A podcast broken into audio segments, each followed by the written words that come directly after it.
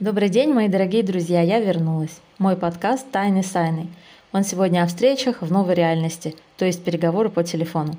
Да, как ни странно, но эти доставшие всех ковидные ограничения заставили мир подстраиваться и изменить правила игры. Всего каких-то пару лет назад было принято вытаскивать клиента в офис, а по телефону как раз согласовывали встречу. Или, как принято говорить у нас, переговорщиков, продавать встречу. Сейчас же, если вы живете по прежним правилам, значит, вы уже давно позади этого мира.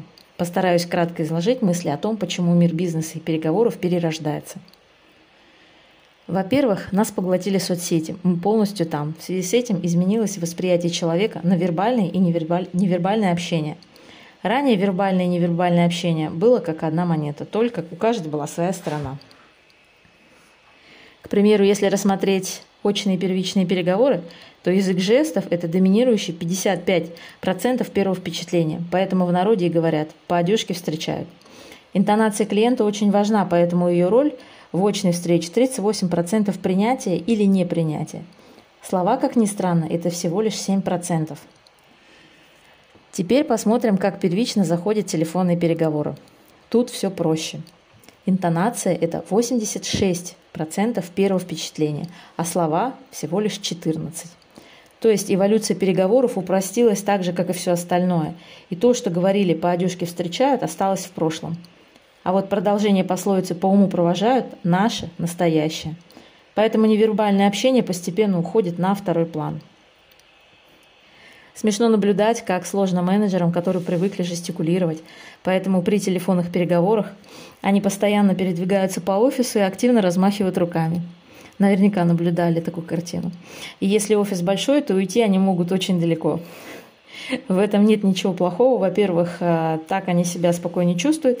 Ну а во-вторых, э, элементарно кардионагрузка. Появились переговоры в мессенджерах. Многие люди воспринимают письмо проще, чем голос, и это тоже наше настоящее. А об этом в другом подкасте. Возвращаясь к телефонным переговорам, скажу, что нужно больше оттачивать мастерство, как думать и чего. Не переговоры в целом, а интонации и, конечно, придавать больше смысла содержанию сказанного. При этом монолог должен занимать минимальное количество времени. Меньше слов, больше смысла. Или меньше слов, больше дела. Пару дней назад я вела тренинг ребятам из мебельного бизнеса. Мы попробовали позвонить клиентам, записали разговор. Сначала говорили как есть, так и переговоры, в принципе, прошли почти никак.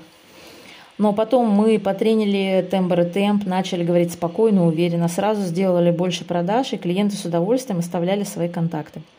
Разумеется, в смысл разговора необходимо было включать и техники, без сценария здесь, конечно же, никуда. К примеру, чем обычно заканчивается разговор после возражения «я подумаю». Ничего другого, как попрощаться. Сразу вспомнилась армейская история моего брата, когда он ответил командиру части «Я подумаю». Тогда тот молниеносно выпалил «О чем же ты подумаешь, солдат? За тебя уже все подумали». И как раз здесь смысл не в словах, а в интонации и эффекте неожиданности. Все другое забылось, а именно этот ответ остался с ним на всю жизнь. А теперь вернемся. Чем можем отыграть возражение «я подумаю»? Когда-нибудь отыгрывали?